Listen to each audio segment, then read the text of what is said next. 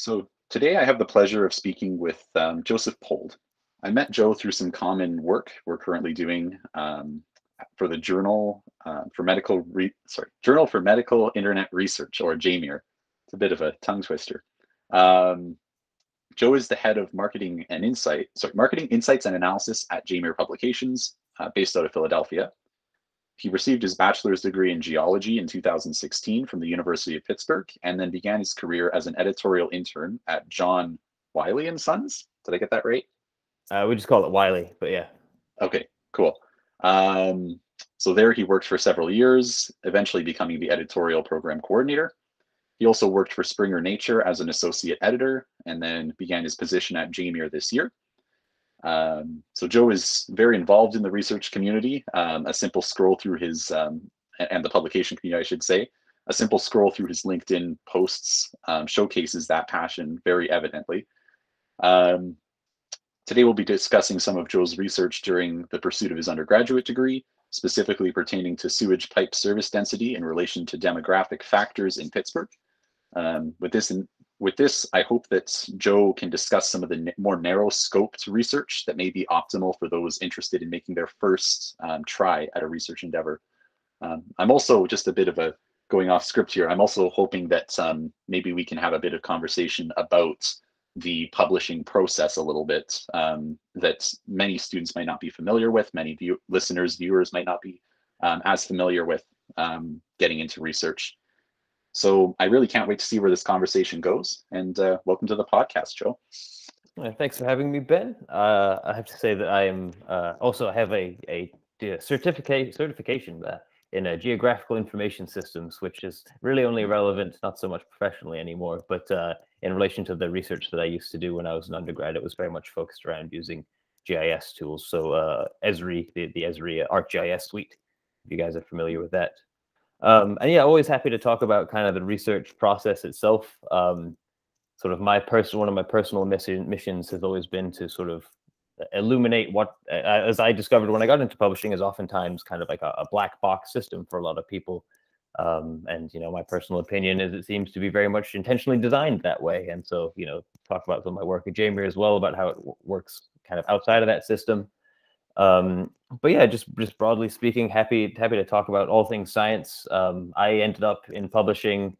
Um, you know, as you said, I'm sure you talked to a lot of researchers outside of myself. I was at the point in my career I got into publishing, which is you know a fairly obscure industry for a lot of people, where I knew that I wanted to do something that was involved with science, um, but I was quite burnt out from schoolwork, and I didn't necessarily know about what I wanted to do with such intensity that I felt comfortable throwing tens to hundreds of thousands of dollars at it in the next two to six years of my life at it.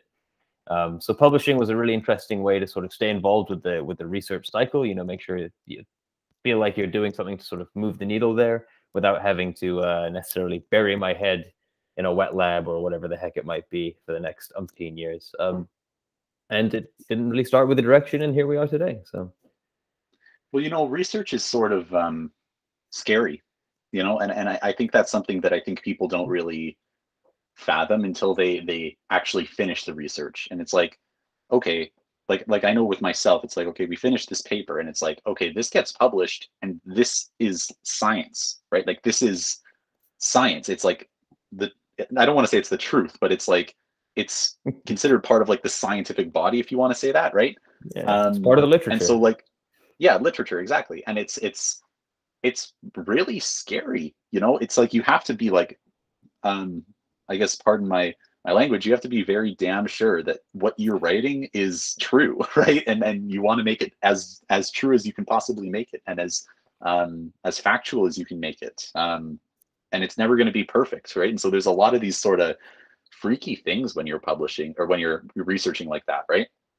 Um yeah yeah, it's uh, it's a weird field. So I, I totally get that. That um, if you don't know, right? If you don't really, um, you don't want to continue paying money, and of course, it's very expensive to to um, research, right? That's not a. Um, you need to find funding, or you need to, you know, fork up some money, um, or find someone who likes you enough who has that funding. Yeah. Yeah. Yeah. So actually, why don't we start there? Um, research wise, um, what do you what would you suggest people who are interested in research, where should they go first? So people they've never tried doing any research before, they say they're beginning undergraduate studies, um, or say finishing off high school, whatever it may be. Um, where do they go? Who do they talk to? And and what uh, like what would be their first steps? Yeah, um, I think you touched on something that's very important prior to this, which is sort of like almost the imposter syndrome of like, particularly if you are an undergrad, I don't have the the fancy the DR, the fancy the PhD, the MS, whatever it might be behind my name. How do I know that I'm good enough to be a part of the literature? Right? That's it's a real fear. I'm sure a lot of people run into. And you know, to be completely honest, that's why I am not a published author. You know, I, I ran into that. I'd, I'd, done work that I was proud of. I'd, I'd proved a point to my advisor, and I just thought, boy, the amount of stress and fear that's going to go into throwing my name out there on this just isn't worth it. I've already got my accreditation. Thank you, goodbye. Um, which I will admit is a lazy approach. So for the people who are who are uh, a little more gung ho than me and fearless than me, perhaps, you know, I think a really good place to start is you're just asking around your department. You know, I I got set up with. I was very fortunate. I worked with a guy named Dr. Dan Bain in in the Bain lab at the University of Pittsburgh. Um, and his his he does a lot of GIS stuff. His focus is primarily um, water flow. Uh, so using using GIS to sort of model water flow in various places, hence the hence the pipes. Um, but I really got connected with him because first and foremost, him and I get along famously. He used to scare the absolute crap out of me, but you want it, it's you know you want to be able someone who like knows your has your best interests at heart.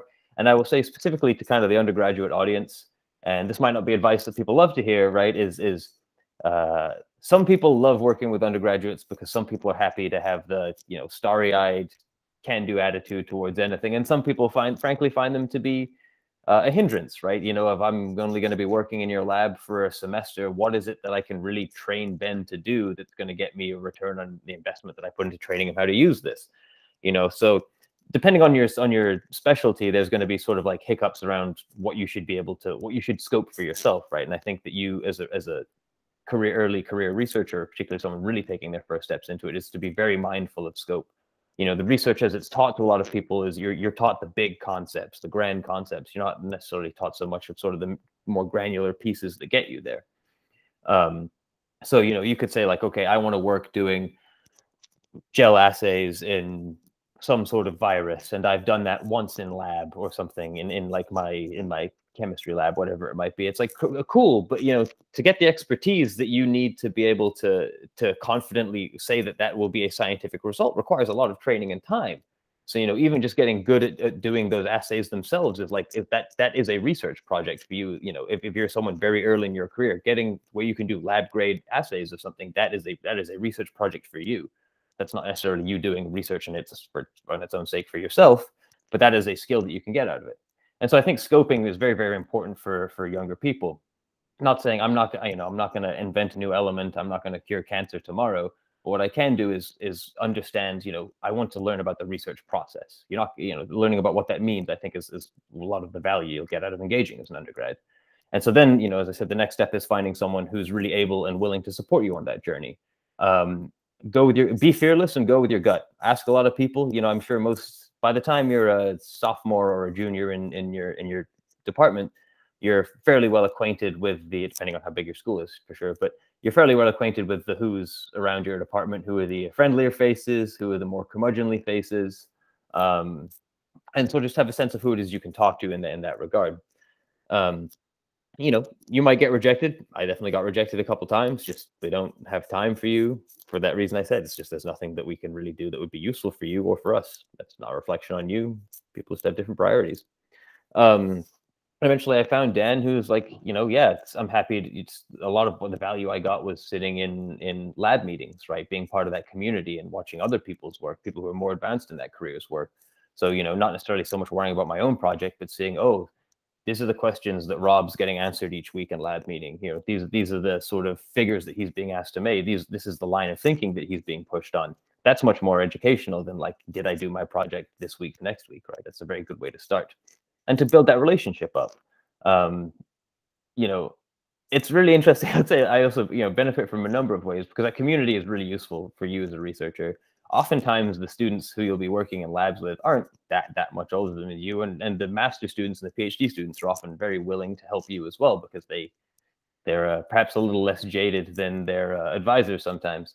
And you know, a very direct benefit is a lot of time those master students or PhD students are your lab advisors or or like helping out with your classes. So being able to, you know, if, if you're involved with them and you can have that little personal connection where you can say, hey, like, really love that help with that, like little extra explanation on that homework assignment, whatever it might be, was very, very helpful for me. So I had I had groundwater geology at the same time it was being taught by someone who was, was being TA'd by someone in my lab, and it was really lovely to get like really good patient explanations from her because she knew that this was important to me and that I was trying. Um, so all that to say, like a lot of the benefits you'll get out of research aren't necessarily like I learned to do research. This is the research process. Um, but you'll get those a lot more through observation, and most of that, like learning of the research process, might not necessarily be you doing research yourself. Um, well, with research, it's almost interesting, and, and correct me if if you think differently, but um, that when you're researching something, it's a completely different way of thinking, right? Um, it's like that than like a, a typical classroom setting, and so you almost get like a whole new world of of of of learning, if that makes any sense. Um, like it's it's it's interesting because you can sort of like when you're learning to learning enough or reading literature to do like research on a topic, you can sort of like pick and choose what topics you want to to really study and focus on instead of like in a classroom setting where you're sort of learning like all of it, right? It's like you're learning everything about this topic, right? Um, when you do research, you can just sort of like leapfrog through these different concepts and just pick and choose the things you need um, to get to the end to some extent, right? Well, I would I'd push back on that because you know Feel free. along that you know along whenever in any sort of discovery you do in any sort whether that's you know I work primarily in business now whether that's competitive insights um, which for people early in their career usually just it's a big word that's thrown around that means I clicked around on your website and what looked different yeah it's a big word for that um, is is you'll run into things that both support and disagree with what you what your in, intuition is right? Um you know some things are intuitive some things are completely unintuitive. You what you as a researcher need to do is to be able to like figure out which is kind of in the in and the out group there. How many you know what is what how many points do i need to prove a point? If i have like six pieces of evidence that point towards me one hypothesis and two pieces that point in the complete other hypothesis, that doesn't mean I can just ignore those two pieces of information. They should be part of my consideration as well. Whether or not I say these are truly outliers and I my tool or my measurement was incorrect in this place and I it was for whatever variable that's possible, or it is telling you something that's much more inform you know that it's a, these pieces of information only exist on in poles right they only exist in opposite extremes that's information in of itself um that's like I say from my personal experience, like the work that I did was, um, you know, it's it's intuitive work. Um, the point being, you know, had you ever walked around on the ground in these places that we were looking at in Pittsburgh, you'd figure out, oh, quite, you know, I was looking at sort of sewage pipe density versus uh, uh, demographic and socioeconomic status. You know, intuitively, my brain will tell me that the rich people have a higher pipe density, which you know indicates better service. Thirty people to one pipe is not good. It's why you get bursts and all sorts of things, public health problems that can spring out of that. But you know, my intuition says I can look at that map on my computer that says here's the pipe density. I know that that's the rich neighborhood and there's a high pipe density there. You know that there's a low pipe density here in one of the poor neighborhoods, and I can intuitively know that. But the difference around science is being saying I can intuitively know that versus now I can empirically show you that right? Like like I didn't necessarily learn anything I didn't know doing my research. Wow, that neighborhood for a rich neighborhood has surprisingly poor service. That neighborhood for a, poor neighborhood surprisingly excellent service of its pipes. Didn't really say anything like that, you know. The sad factors all correlated to each other about right. Poorer neighborhoods, neighborhoods with you know less education, typically neighborhoods that were black, you know, typically had worse services of pipes. I knew that from walking around Pittsburgh but that's where you build that foundation right? You say so next time you go to a, a town council meeting you know years in the making you bring your research with you and you say look i made this map on my own time that says these citizens who pay the you know pay taxes just like these citizens they're not getting equal treatment in their in their sewage system than these citizens are and this is this is the you know, you as a city councilman probably know that because you've walked around this neighborhood before but you cannot deny this proof and that's the purpose of doing research right?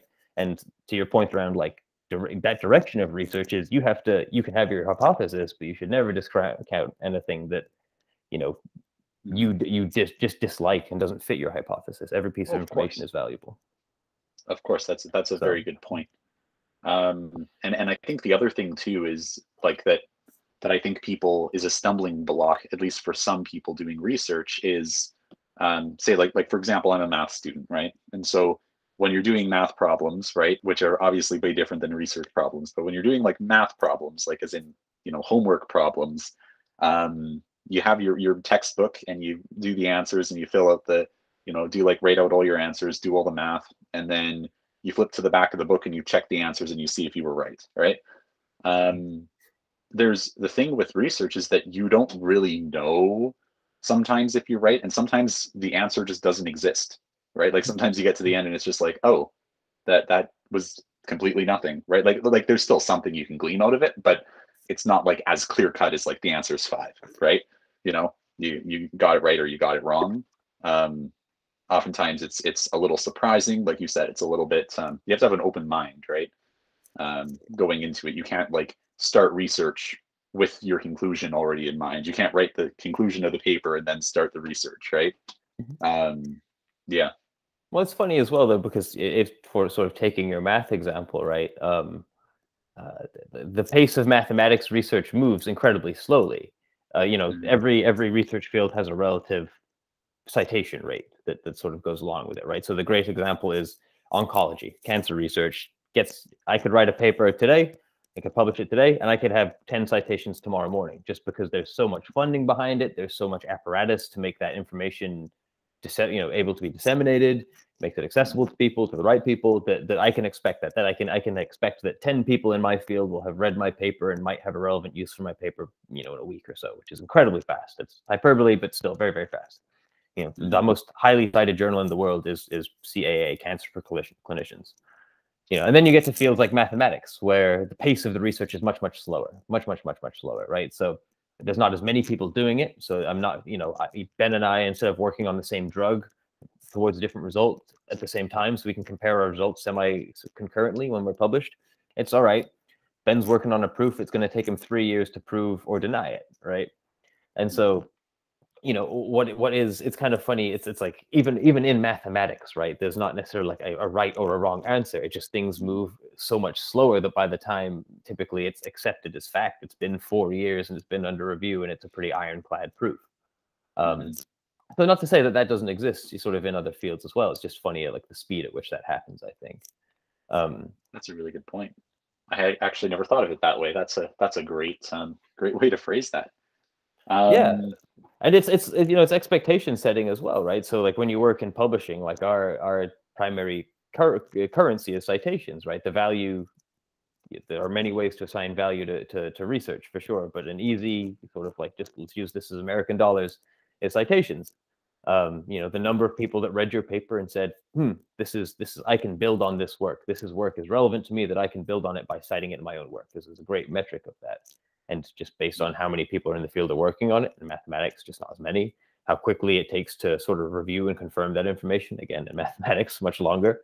Um, and that's sort of what builds up like eh, the sort of the unique identities of, of these communities right? So as a publisher you have to be understanding of that fact that like cancer for clinicians has an impact factor of probably I don't know, 50 or 70 right? That's the ratio of times it's cited to the number of things it's published roughly mathematics it Mhm. might be 0.5 you know that might the highest journal in the white field might have one or something or 0.5 um, and you have to understand that those aren't necessarily like equal metrics and you know Mhm. to spin this back to in terms of early career people like again you don't have to necessarily be moving the needle it's more just about understanding about what research in your field of interest looks like right so so if i'm a math student i'm going to work on one component of a proof that's i may never that might not be published until six years after i graduated but i should know that that's I, i've learned from that experience that that is what math research looks like. It's going to be me grinding out a little piece of this much more labyrinthian thing. Um, and that's valuable experience too because that will help you determine if you are interested in pursuing a career in research in your field right? As if you understand what that actually means to be a researcher in your field. Um, and i think there's a difference there that you know a lot of students i think it's interesting to educate people on this sort of thing and is is the difference is i know i want to go and get another degree versus do i want to go be a researcher like i know i'm passionate about applied psychology and i want to go get my master's in applied psychology but but do I want to do research with that? Do I know what it means to be a researcher with applied psychology? That kind of thing. Mhm. Yeah, for sure. I, I, uh, I think there's definitely a, a big difference there. Um, yeah, and so I think getting into research at a relatively early age, um, you know, once you like have the connections to be able to do it, once you have an opportunity to do it, take it right and run, mm-hmm. um, and and and get some get some experience, right? Give it a shot. Um, and that's sort of what this podcast is all about. Um, so I have one question. I, I think I'm going to take a bit longer on this section just because it's it's interesting to get to speak with you on this. Um, so I have one question, and it's going to lead to two questions. The first question is a very abstract question that you may you will not know the answer to, but but I just kind of like to hear. Um, in your estimation, how many research papers do you think you've read? Oh, start to finish or abstracts? um, start to finish, I could both. probably count and start to finish. Side of actually, oh gosh, not nearly as many as you might think. Start to finish, probably less than 50. Um, abstracts, hundreds of thousands of them, hundreds or thousands of them. Um, so I say, you know, the only papers I ever really read start to finish outside of maybe one that really catches my eye or something that I've published. Um, remember, sex, drugs, rock and roll always sells. Um, would be yeah, it's really sort of either stuff I did for my undergrad research or stuff I did for like a, a scientific technical writing class. Um, abstracts, hundreds and thousands, but yeah. You know, to, to interesting point for you, just to, just as like an overview metric for people, right? Like the majority of papers go uncited. You know, it's it's like 45% of papers or something like that. It's like about 50% of papers go uncited. Um, wow. Do you know how many uh, you know how many research outputs are, are published per year? How many articles are published per year? I have no idea. Across all I disciplines. I couldn't even ballpark it. Two million. About two million. Um, that is two million pieces pieces of information published, codified, scientified a year. It's a lot. Mm-hmm. That is a lot. And and like when you think about it, there's no way like that that ought to be like, you know, I'd say like what is that, tens of thousands a day.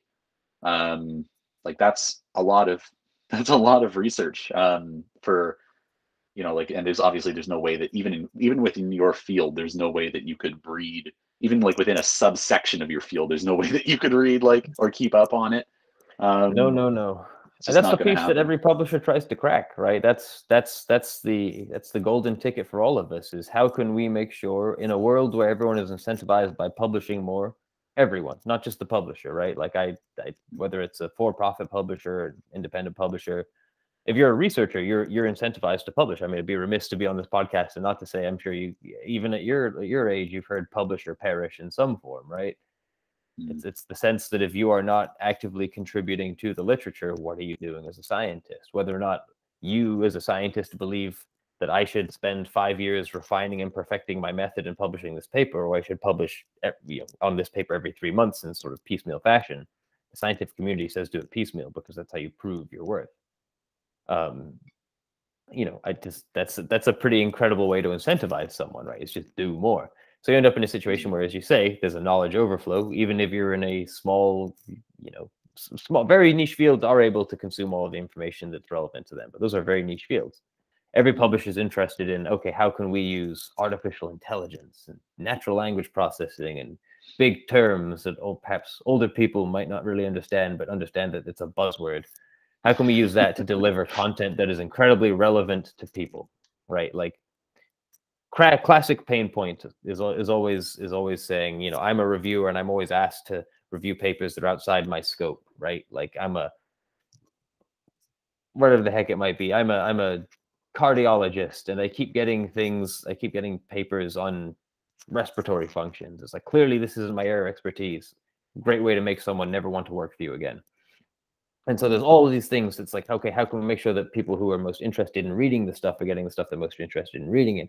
How can the people who are doing reviews make sure they're only reviewing content that they're really interested in?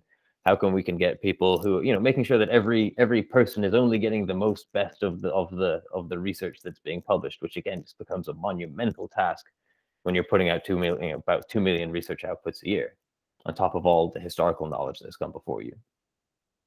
Mm. Yeah, and uh, yeah, no, you're you're right. Um, that's uh, why don't we sort have- of transition a little bit? I was say, if Uh, you have answers are- for it, you can make a lot of money.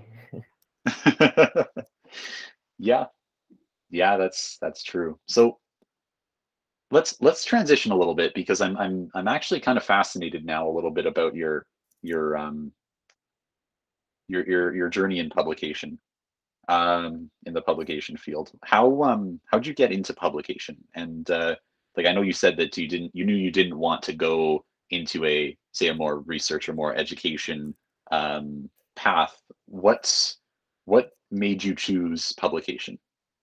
Sure. Um, so we call it scholarly communications, academic publishing, whatever the heck, whatever the heck you want to call it. Um, And I recognize it's a fairly obscure field uh, in the sense that it's like, hey, I'm a doctor, I'm a nurse. Okay, I can pretty get a pretty good sense of what your nine to five looks like. You know, did you see the patients? Did you administer the drugs? Did you all that? Um, publishing is an interesting one because it's something no one's really ever heard of, but it works behind the scenes. It's fortunately I I come from a, a family of publishers. My mom works in publishing as well, so I was fortunate enough to sort of like know of the field that it existed. I, think that that is true for many people. Um, and if, if I may go on a caveat here, particularly like as an industry, it's we're an industry that struggles with hiring people of color um, for myriad reasons. You know, a lot of them a lot of it comes down to that understanding right like there's just we're not doing book fairs and the places you know for job fairs and the places we should be doing to get those folks another factor around um, this has been brought up at multiple companies that i've worked at is you know it's not a very well high pay it's not a high paying industry um, so when i for example you know when i graduated college and i started working in publishing i was able to live with my parents right? I lived in i was in boston incredibly incredibly expensive city. And had i had my parents not been willing to put me up i wouldn't have been able to take that job right? Like that like being able to have that baseline of privilege is, is a level of like accessibility into the career. Another piece is you know typically again broad strokes here is is you know if you're a person of color and you're one of the first people of your family to go to college and you've got a good education that can open up a well-paying job for you are you going to use that job to become whatever like an engineer that's going to make you six figures? Or you can use that job to go and live with your parents so that you can pursue a career in publishing right? Like the the value prop isn't very good there. Um so just to say like like you know that's something that folks who listen to this you know just just to be aware of it something that struggles with the industry and as an obscure industry it's one that, it's an issue we struggle with too. But you know i i was fortunate enough to be aware of the industry going into it. Boston and again it's very much constrained to major cities. Uh, the company i work for is based in toronto. I live in philadelphia which has three of the other major publishers has offices of three other ma- other major publishers in it. Um, and we hope that that's changing. You know as the world gets more adapted to working from home i can tell you that i can do my job from absolutely anywhere and it won't really be impacted by that location. Um, so we hope that people start to start to see that change too so that we can bring in you know people who've been traditionally kind of phased out of publishing by having to live at a high cost of living city having to you know be constrained to these nine to five on the eastern coast east coast time kind of things um, but uh, honestly, anyway, long-winded way. I uh, I started as an intern. I knew that there, I knew that the company existed. I knew to look for applications online. Um, fortunately, I was accepted. I, you know, I think one thing that's particularly attractive is I have a background in science. Um, many people who work in publishing, many, many, many, many people who work in publishing. Um, my oldest brother included. My brother, and oldest brother, now works for Penguin Random House. Um, but he started in in scholarly publishing as well. A lot of people end up saying, "All right, I want to go work in trade publishing. I want to publish the like next great American novel or whatever it might be," only to realize the money just isn't there. The jobs aren't there, right? Like like so so it's that's that's like a real thing too. You get a lot of like liberal arts kids, you know, white privileged liberal arts kids who end up being washed into publishing, thinking that they're going to make this step into trade publishing, which can happen for some if you're lucky, but it's just it's very very limiting if that's really what it is that you intend to do. Um, so I never had that hang up. I was fortunate there. I was very easy. I was easy to be those the grindstone on my career when I got in. Um, people are really important. The people who you start your career, career with are really important. Um, and I think um, I was actually talking to someone on the plane last week when I was on my way back from Toronto about this, about how, you know, when you finish your when you start your career, when you finish school, you're going to be in a situation where you move from being at least that's how I found myself graded A to D. You know, A is excellent, B is you did okay, C is you got to do better, D is come on, like pull it together, right? And it's very and you get held against that rubric for 16 years, and it's very easy to appraise yourself along that rubric. I know what it means; it's intuitive to us. When you graduate, that doesn't exist anymore. You have to feel comfortable that you are doing a good job of what you're doing, right? Like I'm confident that I wake up, I send the right emails, I talk to people, I make move the move the move the wheels and, and get stuff going.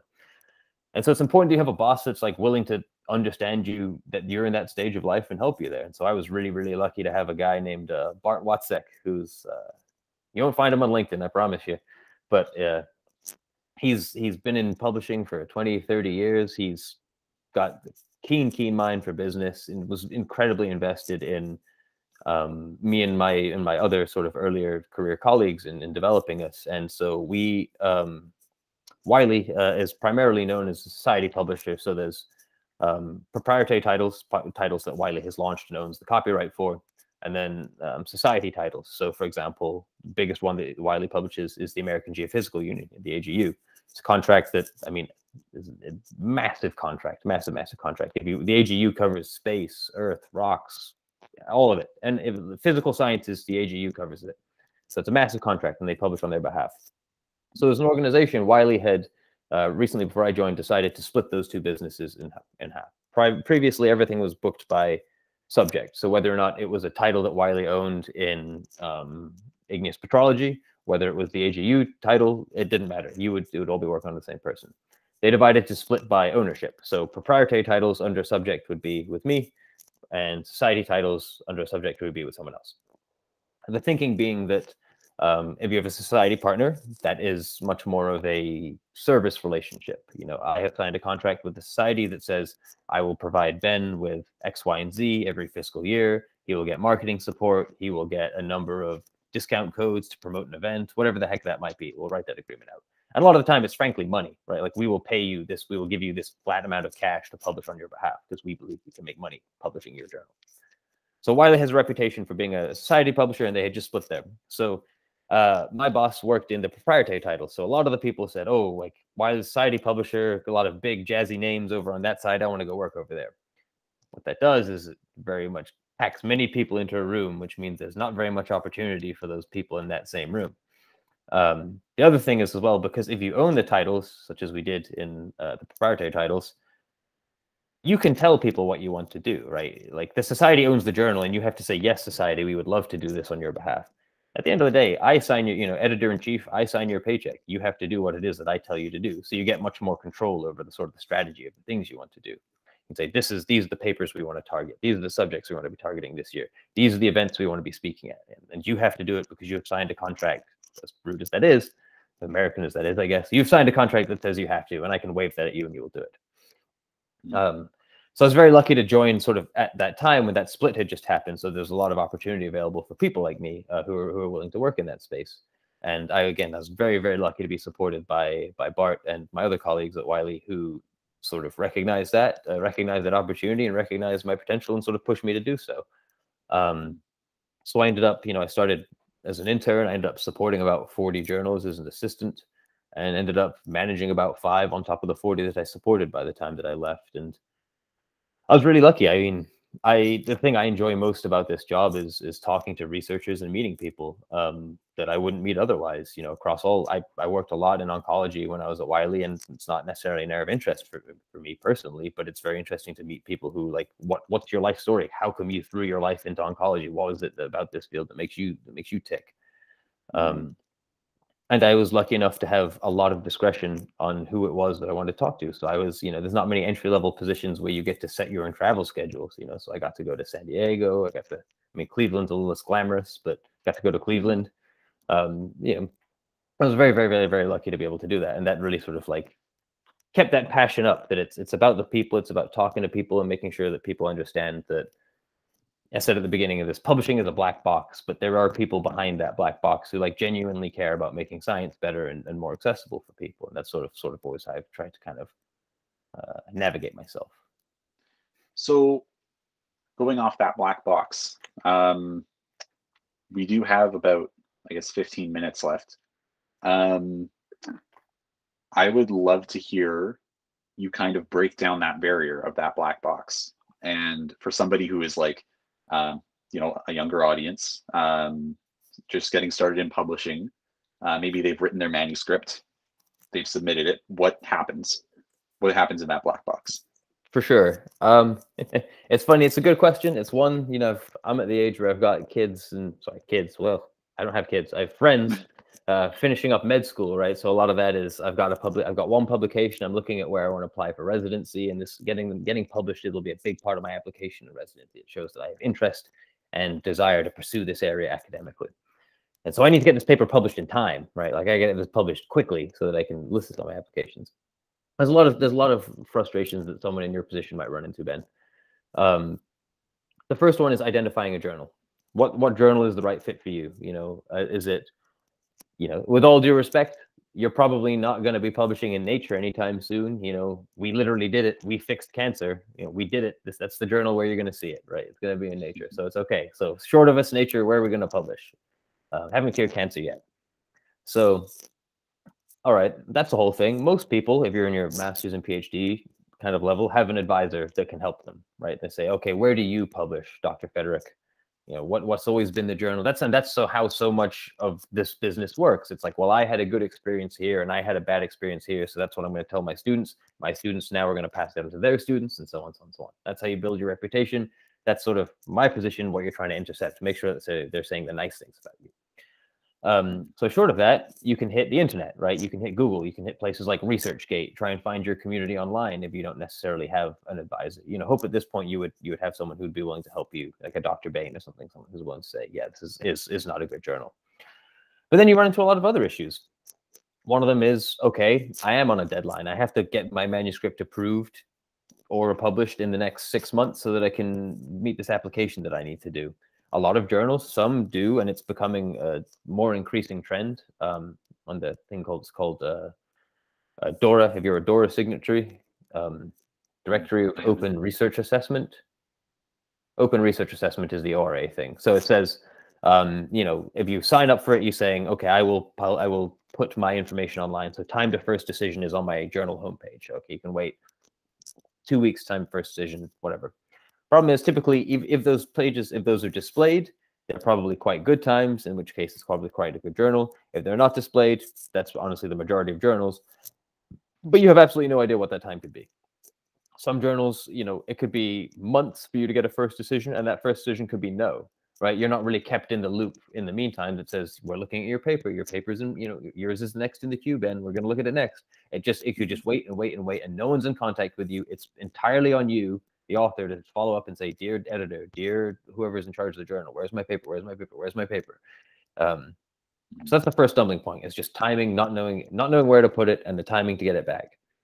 The other point is, you know, you end up oftentimes with your paper gets accepted, um, or or they say yes, your paper it gets accepted with minor revisions, right? And it says we think your paper would be improved by adding these cites, you know, adding these sources if you address these points. Very good. It's a very important part. The peer review is very important.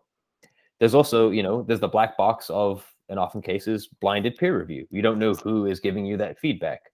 Sometimes it comes out really nasty, right? It's it's it's it's your first paper. It's your best effort at it. Compared to someone who's been doing this for 20 years, yeah, it's not going to be as good at it, but like you shouldn't have to suffer insult for that. And some people do, right? So if I don't, if I'm an old hoity-toity doctor and I don't recognize your name and I'm in the field and I think I'm chief, you know, so knowledgeable about the field, I know anyone and everyone who's worth publishing on. It's very easy for me to be dismissive of you. Oh, Ben Federic, never heard of him, didn't like his paper, just going to say it's bad, and I'm not going to give him feedback that's that's going to be constructive. You know, I'll say one of the things I really enjoy about working at, at JMIR is is honestly our our our brand. A lot of our brand is built on giving good feedback. Um, mm-hmm. we won't always say we'll publish for paper, but we'll tell you what's wrong with it, and we'll do it in a constructive way. We'll say, hey, this this mm-hmm. would be improved by this because it would you know expand your methods and make your results more clear that how you came to your results, whatever that feedback might be. There's a very specific way to give that versus just being dismissive and shitty to someone. That's a problem that a lot of people run into. A lot, of particularly early career researchers. In smaller fields, there's also the risk of I'm in such a small field that people recognize my name right? So it's like mm-hmm. like this person can knows who I am because they can see the the byline on the submitted. I don't know who they are, and they don't like me. because I Mhm. gave them a bad review or I said something about that that, that I disagreed with their work at a conference once. They can they can spite punish me for that. Mhm. So cool. That's something that you might run into as well. And then there's the issue of um, okay, that's been you you've done it, you've revised your manuscript, and it's been accepted. Great. It's going to be accepted for publication. You don't necessarily most people will tell you when that is. It should probably be about two weeks from when they say yes, your paper is accepted to when you see it online. Some journals that's not true. So you should you you know you'll have to look up that specific journal's policy, right? And and again, this is a key thing overlining. This is journal by journal. This can all be different. You know, so there's not one centralized workflow that you can expect that'll be like, yes, this one should be three months, two months, three months here. No, it'll vary by journal by journal. Mhm. And you know, by the end of it, you've waited who knows how many months. You're not really sure who's touching your paper at any given point, and then it gets sent to copy editing, which this is why I think when and when I say black box, I think specifically, and again, these are my opinions, um, not reflective of anyone, but the large corporate publishers, right? It's it's much easier to make money. They are profit driven, and it's much easier to make money on someone if they don't if they're being bamboozled, right? If they don't really know what's going on. So you end up in you know so the next page your paper's accepted now it goes to copy editing. It's frankly because of you know business reasons it's going to go somewhere in singapore or india to okay there's a couple of like major companies that service pretty much the top the four largest publishers. Um and you know those folks are they're like lovely folks but they are told to work to a rubric specifically. They're incredibly inflexible. They are essentially they are told that they are replaceable right? It's it's like if your job if your metric is process 40 papers a day and do it to these strict guidelines and if you don't process those 40 papers a day you will be fired. You're just going to do whatever the guidelines say even if it doesn't make sense right? So you'll so you as an author are now very frustrated because you've gotten your proof back three times. You've sent this three times ben. Three times you've sent the proof. And you've said Mhm. Hey i don't know why you keep fixing this figure. It's very much supposed to be like this. Like please don't mess with the colors. The color is very important because it indicates that this dig- mm-hmm. disease is present or this bacterium is present versus whatever heck else it might be. Like please stop editing my figures. But that person's rubric says edit figures to fit this certain way. So you've done that four mm-hmm. times. You've gone back four times with this person now and every time they send you your proof wrong. And so eventually you have to get someone else you have to get the journal manager involved and say hey you know, they're just not editing my proofs up to as, as I keep telling them to do it. And then that's a whole separate conversation that the editor has to have around, okay, now I have to approve that this is a, you know, a, a, non-standard submission or whatever the heck they want to call it. Mhm. And so through the end of that, and by the end of that, you'll be published, right? But it, it's it's like pulling it's pulling teeth the entire way. You don't really know where your paper is. You don't really know who's touching it. You don't really know who has looked at it and provided the feedback or, or done the typesetting or done the, you know, it, it's it's all service at email addresses. Um, and so the, the the other piece of this is is the actual black box in terms of the payment of it, like how people what what behooves you to make money. Um, and from the publishers spent large, you know, profit driven for profit publishers, that comes in the form of well, many different ways, many many different ways. You know, um, a very a sort of obvious one is just we we charge you as a as a large publisher we pay your library pays a subscription to subscribe to our journals. It's a netflix style deal. You either get them all or you don't get any of them. You don't get to pick. Sorry. Um so even if you are you know even if you're the uh, thunder bay institute of osteopathic medicine right? It's like we're not just going to sell you osteopathic papers. We're going to sell you you know roman history as well because we can. Um and so you know that's a really good and because because the people in your you know the, the the physicians at the thunder bay osteopathic clinic will go we cannot afford we need nature you know osteopathic medicine. Anything the Mhm. big that will be published or any big major breakthrough that comes through will be published in that journal and we'll be caught you know with our pants down if we can't get access to that paper. We'll you know we'll look like schmucks at the conference because we don't know what the latest technique the latest tool whatever that is being used in the field is so you, as, as the librarian at the uh, Thunder Bay Osteopathic Medicine Center, have to say, well, I have to pay for that. I have to pay for medicine, right? I have to pay for nature. I have to pay for that for that title. My my surgeons need it, even if I don't need any of these other papers that are coming with it, any of the other journals that are coming with it. They need that one. So I would argue that that's coercive. Mm. Um, there's also the version of it's coercive where you end up, you know, I'm not sure how familiar you are with open access publishing. I work for an entirely open access publisher. Um, and the difference is so at the end of at the end of this as well. So Ben, if, have you gone the traditional publishing route? At the end of this, you've signed your copyright over. Um, the last step of it is thank you for your paperwork. You know, thank you for your manuscript. It's wonderful. you have given us your work for free, right? You, Ben, your your work has been given to us for free, and you've signed the copyright over. You said you could, I can use this. You know, I can I can use my figures when I go talk to my colleagues. I can present on this, but you own the copyright. I have a right to use it, but you own the copyright. And it ends up ends up in a situation where you go, okay, I've I've done this work. I, Ben, have done, let's just say I've been doing, again, gel assays, right? And I've been doing in a lab that has been paid for by my university. I've been, you know, the reagents were paid for by the state, whatever, like uh, a my, or I am, I am a government researcher, right? So my salary is mm. paid for by the state. And I have now been made to make my, my, both my research, what was paid for by government money and my salary, which is paid for by government money. I've put it behind a paywall by signing over the copyright to someone. We're hoping that there's, there are practices, you know, moving to open access is moving away from that. It's moving so that, okay, if you've done that research, the public, even if they're not interested in it, should have a right to access that because they paid for it, right? it, it is public money that being used for public research. Most people aren't going to read it, but those who care about it should be able to. Um, and so then there's another really good way to make money is, is like we publish fully open access at JMIR. So every paper you can read available, you know, you pay that fee up front. It's you pay essentially just say a couple thousand dollars to you retain the copyright. You release the copyright to the world, right? So it's we mm-hmm. don't get to do that anymore. But mm-hmm. what's really good is there are journals that are called hybrid journals, and this is a personal personal pain point for me, where okay, you can pay an APC to make your article available, just this article. The rest of the journal is still behind the paywall. So, hmm. so let's say so let's say we publish in a given year, you and I publish hundred papers in our journal, in our in our what's called a hybrid title, hybrid gold title. We do a hmm. we have pure gold OA titles, and then there's hybrid titles.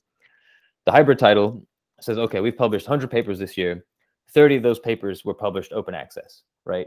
So that means that even if you and I are not subscribing to them, we can go access them.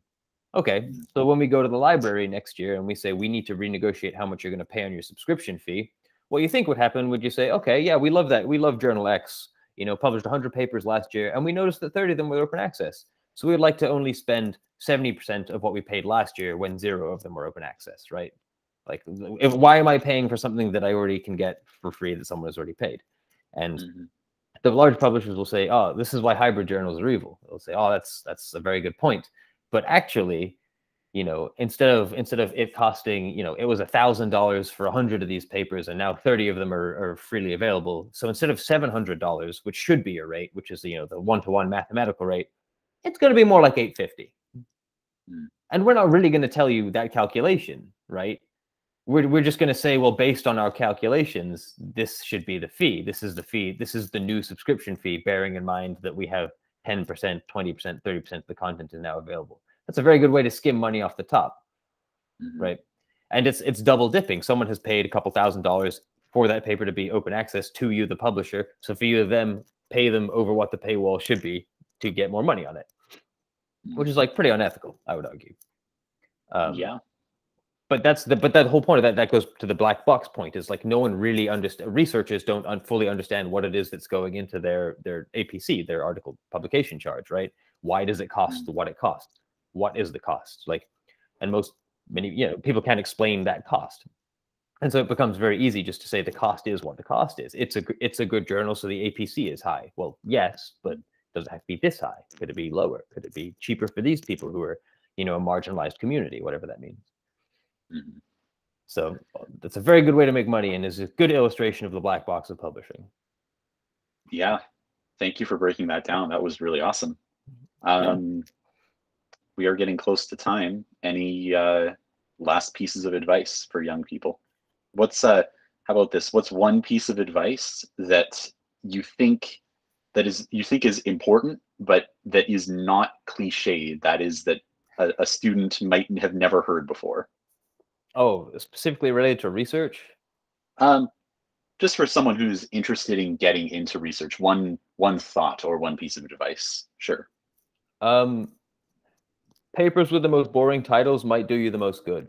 Um, by that I mean, if you're if you're I mean if you're really earnestly curious in in the subject you're going to get into, um, I can recommend, as I will to anyone, the Dimensions tool at dimensions.ai. It's a freely available, like, look it up. It's just fun. It's cool. So you say you're curious, you'll say, oh man, I'm curious what the best, most interested, highly cited, what the most tweeted, like, like if I'm curious what what Twitter's interested in, Twitter, you know, what the, the paper and the journal of interest I'm in, I can look that up. I can look that by my field as well. So I may not have to read all hundred of the best manuscripts, but I can read the top three. And when I, to my point around the most boring titles, right, like systematic reviews or literature reviews, you know, you're not going to find necessarily wonderful, groundbreaking science discoveries in them. But what you will find is names of people who are currently in your field, right? Who is being cited? Who, who's important enough that if I'm going to do a review of the literature on a subject, whose work do I need to be citing? It'll give you a good review. Will give you the rundown of the for and the against points, right? So if you're really interested in just sort of like I'm interested in this subject, but I don't know if I want to, you know, read 30 papers on it. Go and look at the literature. Find find a good literature review. Um, and heck, if you have if you if you have someone who's um, if you have an advisor or you've been talking to someone who's interested in you being an advisor, I'm sure that they can uh, very quickly point you to what they consider like the seminal review in their field, right? And then that's always a good starting point. There's always going to be a seminal paper or a seminal review. It's a good place to start there. Well, in that case, thanks for the advice and thanks for the talk. Um, yeah, that was really that was a really great conversation. Yeah, my pleasure. Um, I just you know I'm passionate about scholarly communications and if folks want to reach out to me if they have questions, you know, I'm on Twitter, I'm on LinkedIn. Feel free to feel free to follow up with me. And I'll, uh, if you want to send those my way, I will make sure to throw them in the description of, uh, you know, whatever they're watching it on. Sure thing. Awesome. Cool. Awesome. Thanks. I'm gonna stop. All right.